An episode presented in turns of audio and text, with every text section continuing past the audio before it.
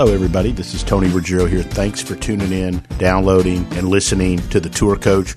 We're rolling through another crazy summer right now, another crazy season. There's lots of golf, lots of guys playing, lots of camps, lots of retreats, lots of travel. You know what that means? It means lots of great content coming to you. So thank you, whether you're a golf instructor, like so many folks that reach out and listen to this podcast, or you're an aspiring golfer, somebody just loves learning about the game, loves learning about how to get better. Thanks for taking the time to listen to the tour coach because we've got lots of great content coming for you. Okay. And if you like the tour coach, you're going to love pro work on YouTube. I want to remind all of you, if you haven't seen it, go to Bushnell Golf on YouTube or go to at the Dew Sweeper on my YouTube channel and listen to, watch inside the ropes, behind the scenes with myself, Colby Touye, Mark Hackett, and a host of others. And you'll see what it's like to be a player of all different abilities and watch how our team approach goes behind the scenes inside the ropes to find out exactly what the magic that your golf swing needs to pick up 10, 15, 20 yards or lower your handicap or get all the way out onto the PGA Tour. It's all there for you on Pro Work, just like it is here on the Tour Coach. So thanks for listening. We've got some great content coming. We've got some great discussions, some great roundtables, and some great guests coming your way this summer and this season here on the Tour Coach. And I couldn't do this tour coach without the following sponsors. They've been loyal to me. I'm loyal to them. I think it's one of the missing things in instruction and in our world. People that stick together. And I think that's why we've all had so much success.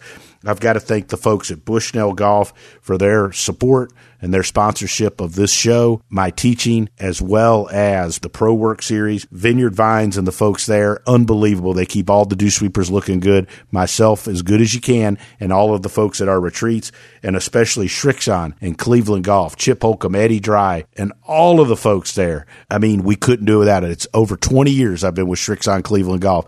I'm not going anywhere without that. Mason Prang and the folks over there in California take such good care of us. They've got the best product that you can find anywhere. So special thanks to Srixon Cleveland Golf. And then finally, my good friend Mitch McConnell and the folks at McConnell Automotive, Buick GMC here in Mobile, and Buick GMC for sponsoring the radio and everything that we've been going on for all of these years. So we've got great sponsors, we've got great partners, and we're going to give you great content that's going to help all of you play better, enjoy the game better, or understand how to teach it and communicate it better. Sit back, get yourself a beverage, and enjoy the tour coach. And then when you get a chance, go check out Pro Work on my YouTube. You'll be glad you did.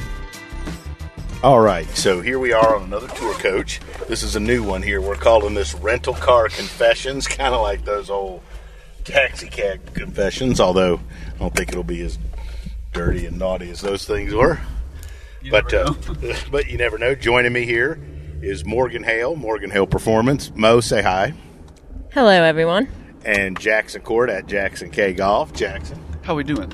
Uh, we're fresh from leaving uh, Hamilton Farm uh, up in New Jersey here. We're on our way in our Toyota Avis rental car, heading, uh, if Avis wants to sponsor us, we're open and available, heading to the airport. So we got a little ride, so we thought we'd go ahead and knock out a content. We just got done doing a golf school with a group of basically nine or ten members from Hamilton Farm with Nick Bova, and want to give Nick special shout out. We're going to have him on here soon. But uh, first and foremost, one of the great guys out there. Been fortunate enough to get to know him over the last few years. And secondly, just an unbelievable young teacher and does a hell of a job up there at Hamilton Farm. Let's go ahead and talk a little bit. We had a group gang of nine folks, all different abilities. I thought it was an interesting group uh, because we had like a one or two handicap, you know, and then we had a couple beginners. Um, Jackson, start with you. Tell us what you thought about the group, some of the highlights.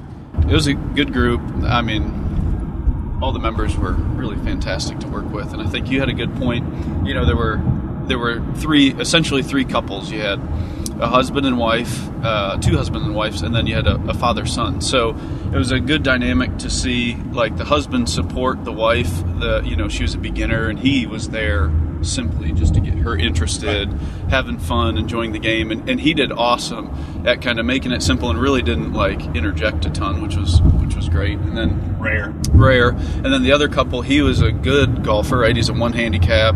Uh, lawyer around here, and then his wife is new to the game as well, but showed a bunch of potential. So I think it was really cool to see that. And then obviously the father son they, they play a lot of golf together, and, and the son's a little bit um, on the newer side as well. And uh, I thought really honestly those three kind of the newbies, they did an awesome job. Like you had you talked about earlier yesterday, sticking to a plan, right? And we were gonna give a prize to the person who stuck to their plan and worked on the things over the two days that we identified early.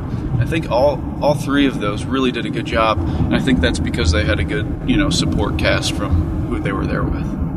Mo, what do you think about the group? Uh, tell us just a couple of your impressions, things you thought that we, you know, that went well, or things that kind of struck you uh, that impressed you. Yeah, just to touch on kind of what Jackson was saying when we were out watching them after working with them um, yesterday morning you know, the ones that I felt like improved faster, I guess you'll say, are the ones that kind of stuck with those, you know, two or three things, um, especially even on the fitness side, trying to, um, you know, implement that in on the course and those feelings, you know, whether it be, you know, weight shift or trying to rotate back a little bit more, you know, sticking with those two or three things. And um, even if it didn't go well, you know, even if they, you know, miss hit shots, which everybody does, um, you know, they stayed with it and they were all very coachable. I thought, you know, so we had a group of obviously club level golfers, you know, and I think this is in general for most of the folks that aren't competitive professional players. Uh, we did a lot of pivot work. I know that shocks people. But again, you know, to me, the things that we dealt with the most this weekend were pivots, getting people to wind up correctly, not tilt and slide. We fixed a bunch of grips. There were a lot of grips.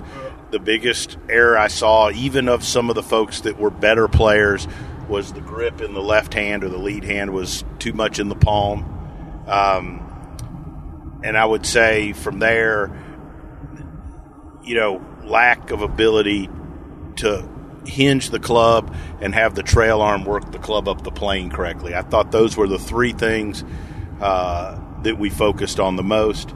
Um, and, you know, obviously, you know, from my point of view, we for the hinge for the grip and the working the club up the plane, learning to hinge it correctly and have the right arm fold. I think that's a tough thing for people. Learning to hinge the club and allowing the right arm you know, as you do it, allowing the left wrist to flatten and square the face, and then allowing that right wrist, that right elbow to fold and kind of take the club up the plane is tricky. Um, I thought we did a lot of that. And then, you know, Mo, I'm going to shift this to you. I thought, I still think, and obviously, you know how much I enjoy when we work together, the ability to teach people to pivot without using a club and hitting a ball, but doing stuff with bands. I mean, once again, they had tremendous. We had like a lot of success with people getting a lot better. To, uh, and I'm going to bring up a couple of them, and if you don't mind talking through them. But one of the biggest ones was fixing posture too, and the ability to turn back using balance discs. Right. Yeah. And I thought um, for you know a lot of the students that we had, you know, what I saw is when we started working with them, and I gave them, you know, one or two drills with a band, and then we kind of let them practice on their own. We'd see them, you know, rehearse those or go back to the band for, you know, five or six reps and then hit five or six balls. And I think, you know, those are the guys that were really starting to feel what they were trying to do in the golf swing. Um, and then, you know, from a balance standpoint as well, I think, you know, it really opened their eyes to, you know, they don't have to be in the gym an hour and a half, but just a couple exercises that they can do right there, you know, on the tee or on, you know, at the hotel room in the, you know, gym. Um, two or three reps, a couple exercises, and then um, you know get the feeling and go back in. Talk a little bit about and look, it's on our Instagram and, and on our YouTube, but you know that uh, uh, Ken who was one of the favorites this mm-hmm. weekend. Guy had more jokes than anybody I've ever known. can't tell any. I don't think any of them here on here. Uh, they were pretty good, but he had the you know what he called the lawnmower drill, where he pulled it back and pulled and pulled it and threw back with his trunk pulling it into his right hip, then the other way going through, and talk a little bit about like one, it made a huge difference. I mean, he hit irons better than he'd ever hit it. He was shocked, but talk about why that's important to be able to hold the balance because so many folks kind of drift into their toes, Right. You know, coming into it. Like if you lose posture, if you tend to lose your spine angle, early extend, as all the cool kids say, those types of things, like that's a pretty dang good drill for them. Right, and I think you know he's one. Um, Nick and I were talking about. You know, he's got some major physical limitations, and so I think coming in, he thought maybe he couldn't do those drills, and maybe he couldn't get better. You know, in a sense, and you know, I we were having the discussion today with him. You know, even if you just got you know two, three, four, five percent, you know, better within that drill, within that movement, and how much better the outcome was. Um, you know, as far as hitting the ball more consistent, compressing the ball. But that drill alone, you know, he had a tendency to get on his toes, and I think he would always think about the finish being off balance, but not really think about, you know, where his weight was as he, you know, went back into the backswing, and that obviously is crucial as you know he makes that rotation into the forward swing. And so he, you know, spoke to me, and that's what he said. You know, that that was the biggest takeaway is, you know, learning that first, learning that movement going back first before he could do anything going through the ball.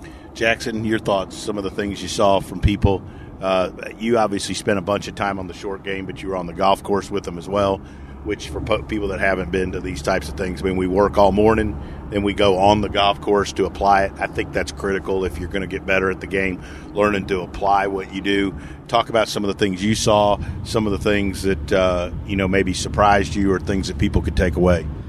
Yeah, so going back to the three people I touched on earlier that were maybe newer to the game, they, uh, I think they were trying to make it more difficult than it needed to be. Obviously, educating them on a couple of different shots around the greens that they can use, like a bump and run, a pitch shot, and then the bunker shots, which were kind of the first three things that we worked on. All of them were trying to do the same things just in miniature versions around the greens that they were trying to do in the full swing, right? Like even in a bunker, you know, yeah, your setup may be a little bit different to help you hit the shot, but the motion we're still trying to repeat from the full swing and then just make it smaller around the greens and which obviously I think if you can do it smaller and slower around a green, it'll help you repeat it a little bit more when you go to the driving range and on the golf course. So I think keeping that consistent from you know the short game to the full swing was really key for those three. And then you know we had that good player who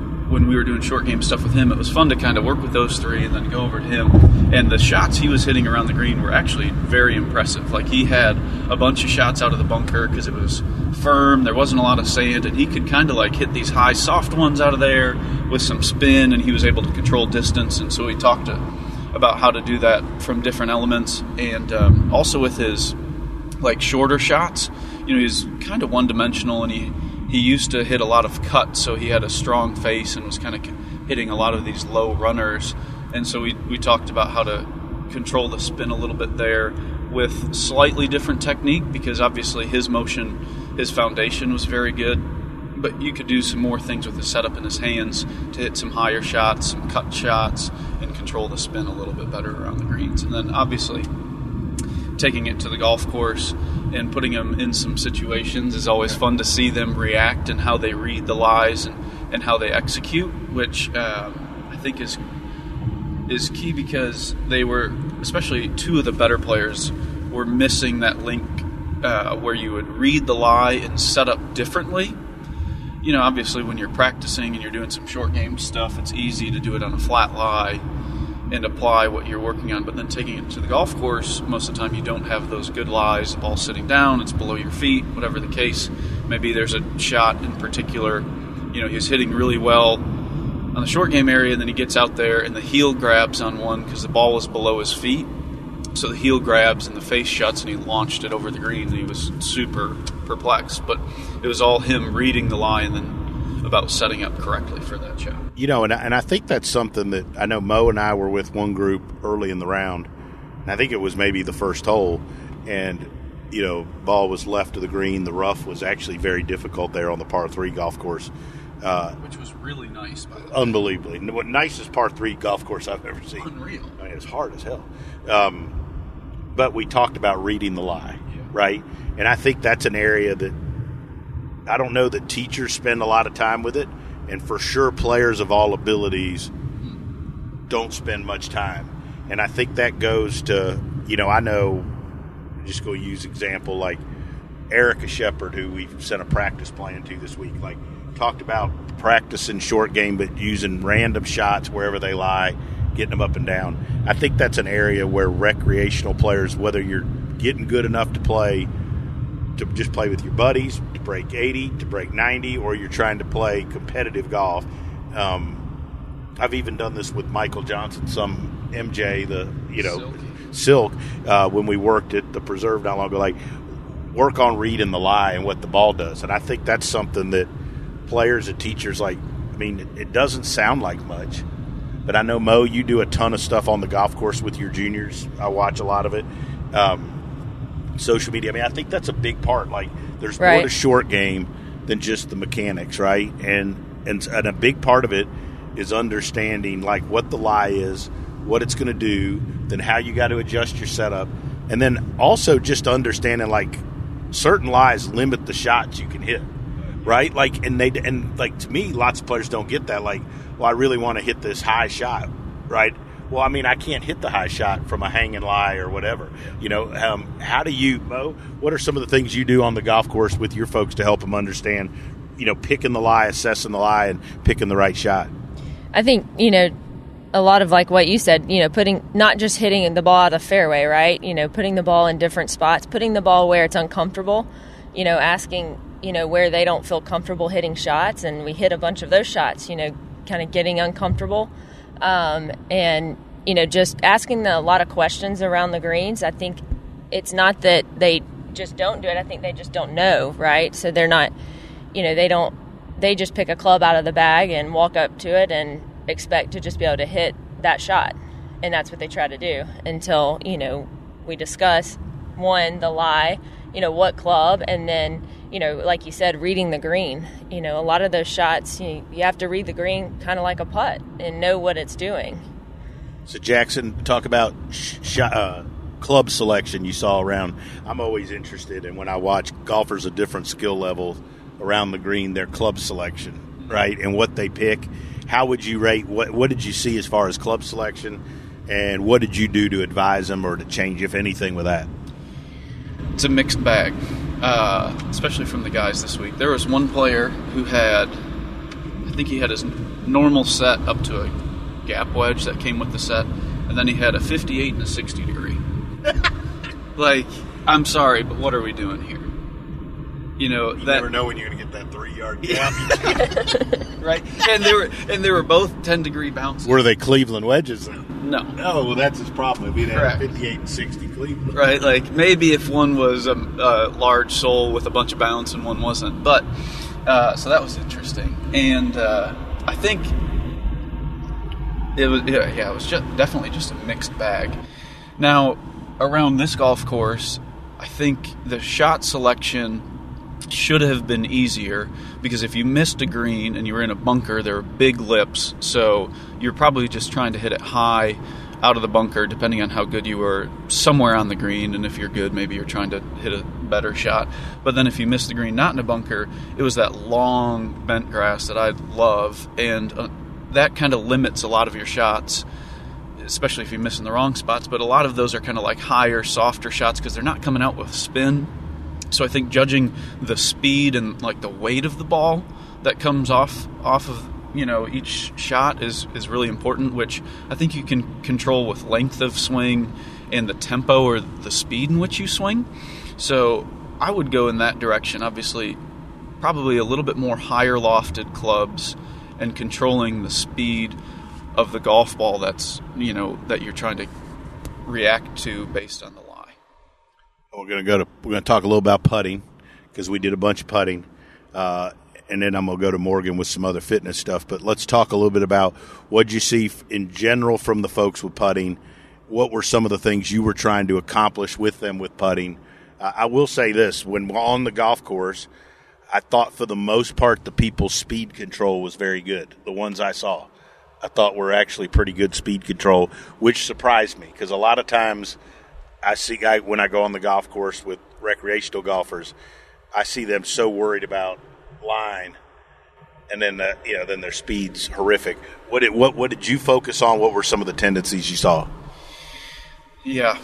So I'm an optical putter or non-linear, where I like to work backwards from the hole. Right when you assess the the green reading initially, I like to see where the ball's going in the hole and kind of work backwards from there on a curved line. That's just how I see it and how I was taught. And when people are linear or they pick an arbitrary spot outside the hole, I think um, it can confuse people. And so I was educating them on the difference between the two. And it's okay to be linear, but if you are, I think, being very specific with that line and having a, a routine that you can consistently do so that your your process is the same every time is huge if, if you're linear. Obviously, if you're optical or nonlinear as well. But I think we had a group, somebody was nonlinear, optical like me, and then somebody was linear or trying to be.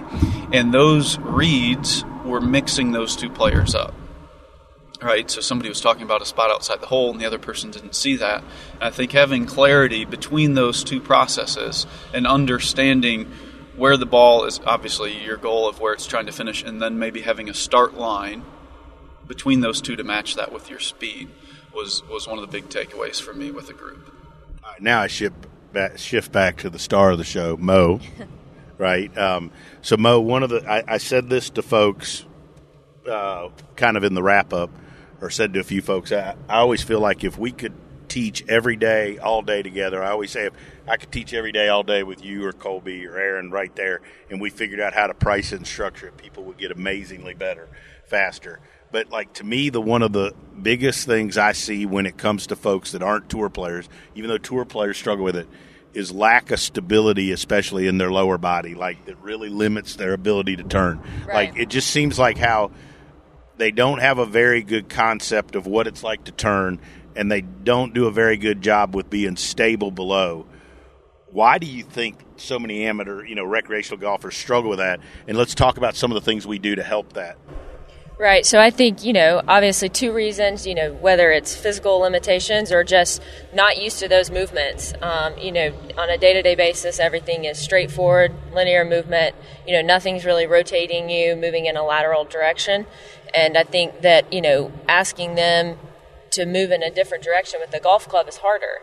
So, you know, how we help them, taking them away from the golf club and going through certain movements, you know, the first two or three, you know, even four or five times sometimes they're about to fall over. Even one of the guys today, you know, he said He it's did, struggled, yeah. Right. He said it's amazing that the first few times I did this yesterday, you know, I fell over. Now I'm able to get to, you know, 10 reps, 11 reps, and I'm able to stay, you know, on my right foot. You know, what we had him doing, some single leg rotations um, with a band. And so, you know, that's one of those things where I- don't think he was necessarily, you know, physically limited. I think he had to learn the movement and the movement pattern and then go back into being able to put the golf club, you know, with his body. It does seem like to me it's, uh, the, I mean, the stability to me seems like a lot of people just don't know how to do it. Right. and e- even the ones that maybe like physically are a little bit challenged with it to me stability through some of the exercise you give them especially like one-legged stuff they're able to learn it or they're able to like physically learn to do it or correct it quicker than other things like to me especially like you know as opposed to like folks that are really limited in mobility versus Right. stability Yeah, if you can create stability, then you can add mobility Right. and range of motion, and that always comes first. Right. And don't you think that's one, Mo? Like that's one of the things. Like f- we see folks all the time, whether it's downtown, out, you know, we're teaching or whatever, or at these things. They're trying to turn, but they're trying to turn with no stability below, you know, and they're like a noodle flopping all over. The and place. that's why when you add any kind of speed, it, it's just not gonna not gonna happen. You know Not gonna that happen consistently. right, right, or you know, it- weight goes to the toes, or you know, whatever it may be. You see a lot of different. But we had we had one student. I won't say his name, but he was he was the one that struggled a little bit, was a little bit down, a little bit negative, and didn't have very good contact. Right, and I thought we did a really good job this morning with him of going slow and getting his lower body to be stable. And when he did that, he hit a bunch of really good shots. Now, then when we did the dew sweeper drive by on the golf course this afternoon with our Tito's, we were, and you know, he was uh, hitting them all thin and fat again, right? And again, if we, when you watched him make the swing, like he was back to not much stability, swinging his arms at it instead of using his body, and then and last, I mean, I think that goes with the whole learning process, though. Like these people weren't used to hitting balls for two straight days playing golf, and when you get fatigued, I think it's even harder to do that. But kind of goes back to what you're saying, like to learn this stuff, some of this stuff, you've got to learn to do it at smaller, smaller sizes and slower speeds, don't you think, Jackson? Yeah, absolutely. And give them the line about can't get better with that attitude. Well, yeah, I mean, look, and, and I got players that I got to have this conversation with too. Like, you, are never going to get better if you evaluate how you're doing on every shot, right? If every shot is a direct correlation to what you think, whether you think you're getting better or not, you're you're you're never going to get anywhere. You got to look at things, whether you're a teacher or you're a player, you're a student, big picture. Do I understand more about what I need to do when than when I got here? Do I understand more about how to do it than I did? Um, do I know? You know, when I do it, are the good ones a lot better? And with some understanding that, hey, you know, if you're a if you're a hundred shooter, you're still going to hit shots that suck. I mean, there's a reason you shoot a hundred, right? There's a common denominator, and so you've got to, you, you know, and all of that doesn't just change because you learn the motion one time, right? It's a matter. I mean, I know Nick actually brought up about. I thought it was a really cool point. He came down and did some work with us in January down at Old Palm and was talking about how. So I mean, that was like what eight months ago, and he was talking about how, and he works at his game really hard. One of the best club play pro players, uh, you know, in the country, and he's saying like he's just getting to where he feels like he does it almost all the time when he's playing, and he works at it. He's a gifted player. Like, I mean, if if you're an office job guy and you shoot ninety, I mean, it's probably going to take you a little time.